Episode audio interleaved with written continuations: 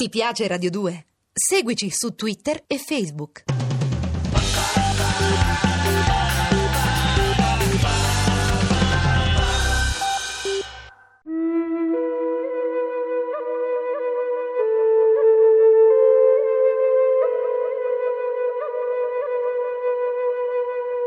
Tex di Armando Traverso, dal personaggio creato da Gianluigi Bonelli e Aurelio Galleppini, Ombre nella notte.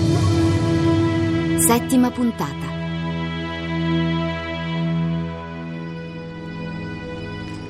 Tex, tutto bene? Sì, a parte un piccione che è riuscito a spiccare il volo. Un altro invece sono riuscito a beccarlo. Lui Esatto. Lo riconoscete? è Kaiba, l'amico indio di Valance. Questo la dice lunga su chi doveva essere l'uomo che è riuscito a scappare. Già. Ed è una dimostrazione che il mio fiuto ha fatto centro anche stavolta. Perché avranno cercato di ucciderci? Ve lo chiedete?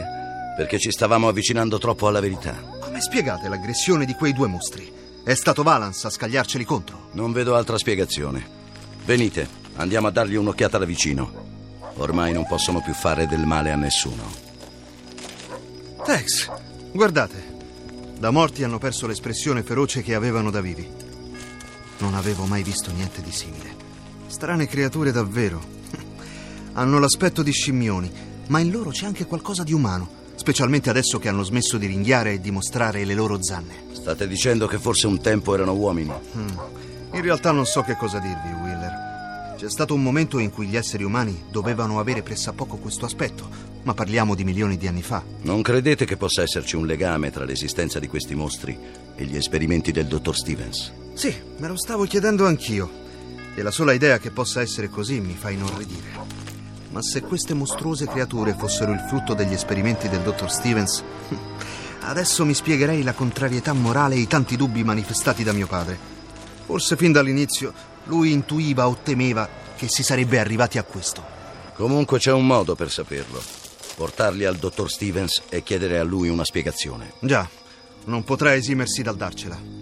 Rinunciate dunque a parlare con gli indiani. No, sarebbe un peccato, visto che siamo ormai più vicini al loro villaggio che alla casa del dottore. Ma di loro che cosa faremo? Non possiamo lasciare che avvoltoi e sciacalli ne facciano scempio. Troveremo un luogo in cui nasconderli. Ieri ho visto una piccola grotta qui vicino, il cui accesso è facile da sbarrare con pochi cespugli spinosi. Li metteremo là insieme al cadavere di Kaiva e li prenderemo al ritorno.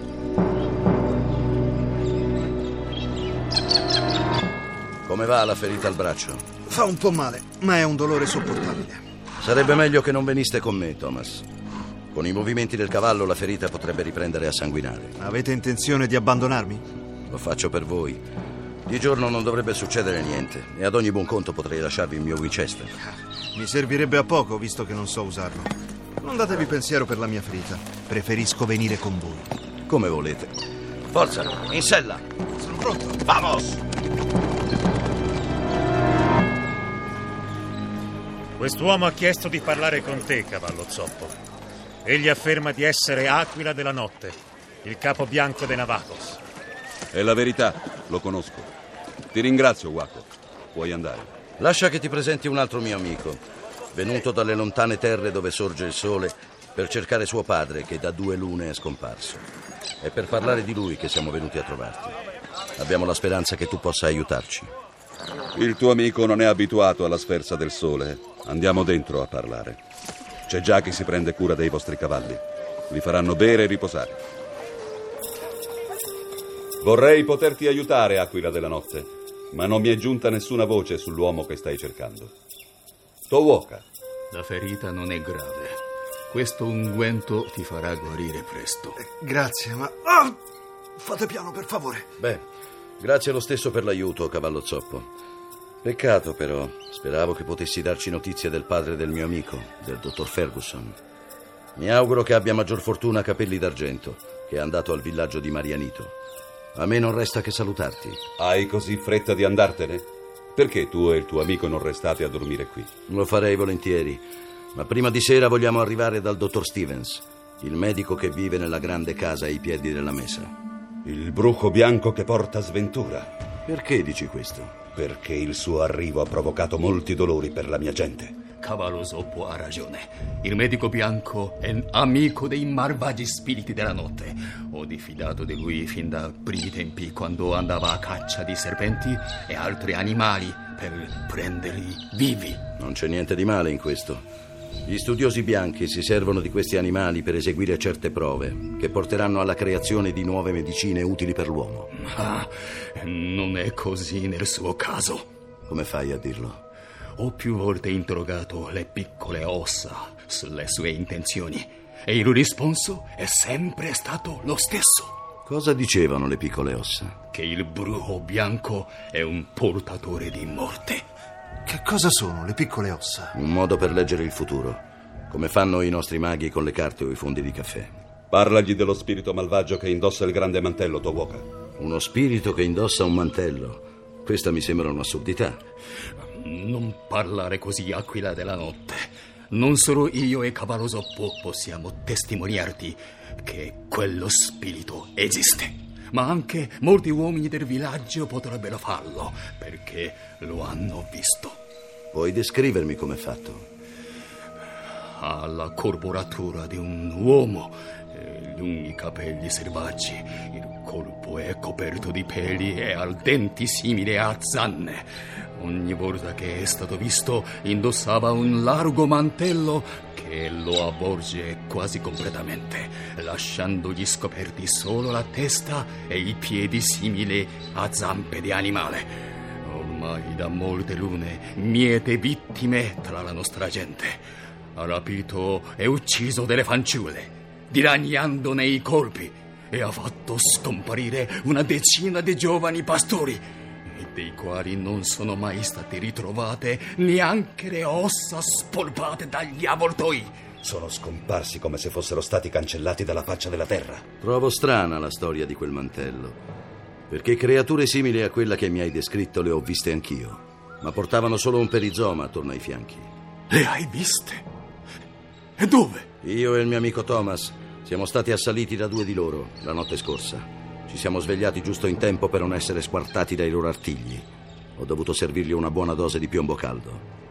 Che ne hai fatto dei loro corpi? Li ho lasciati in una grotta per sottrarli agli avvoltoi. Puoi condurci nel luogo dove li hai lasciati? Li porteremo qui e li bruceremo affinché venga cancellato lo spirito malvagio che abitava in loro. Veramente intendevo portarli al dottor Stevens, in modo che potesse studiarli.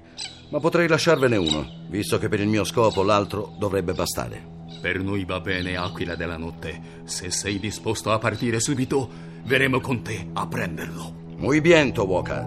Partiremo subito.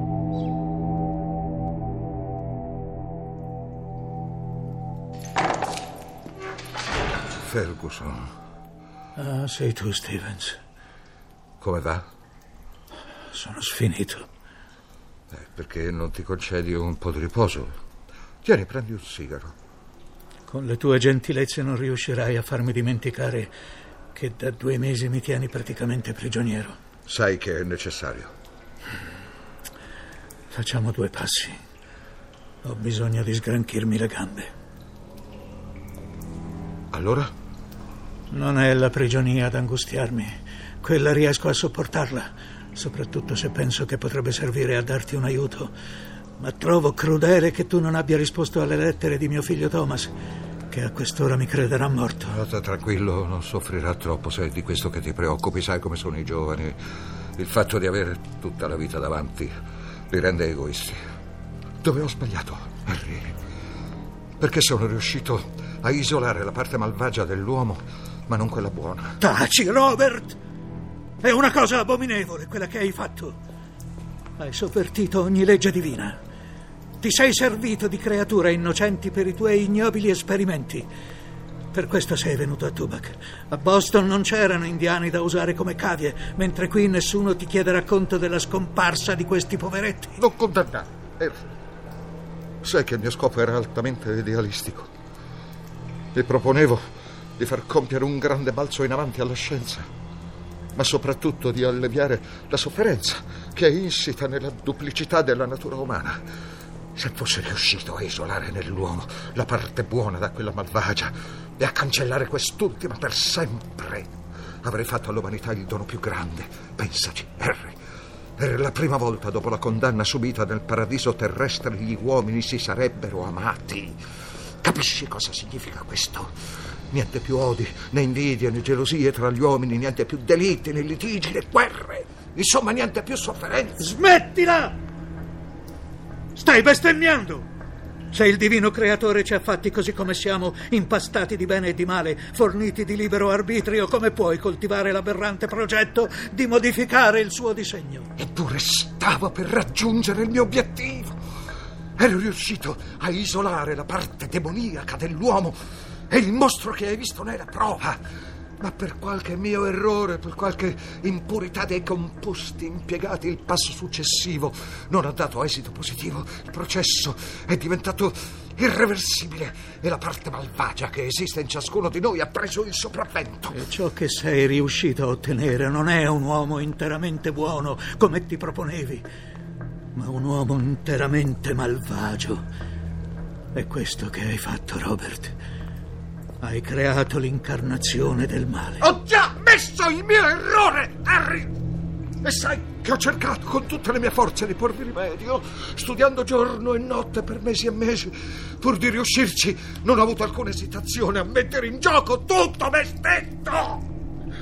E adesso sconto il mio peccato nel più atroce dei modi.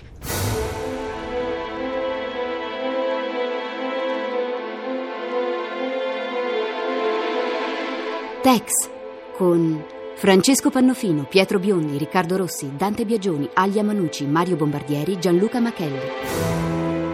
A cura di Emma Caggiano, consulente musicale Marco Pons de Leon, musiche originali Luigi Seviroli. Regia Armando Traverso. Posta elettronica sceneggiato chiocciolarai.it. Ombre nella notte di Nizzi De Angelis è pubblicato da Sergio Bonelli Editore.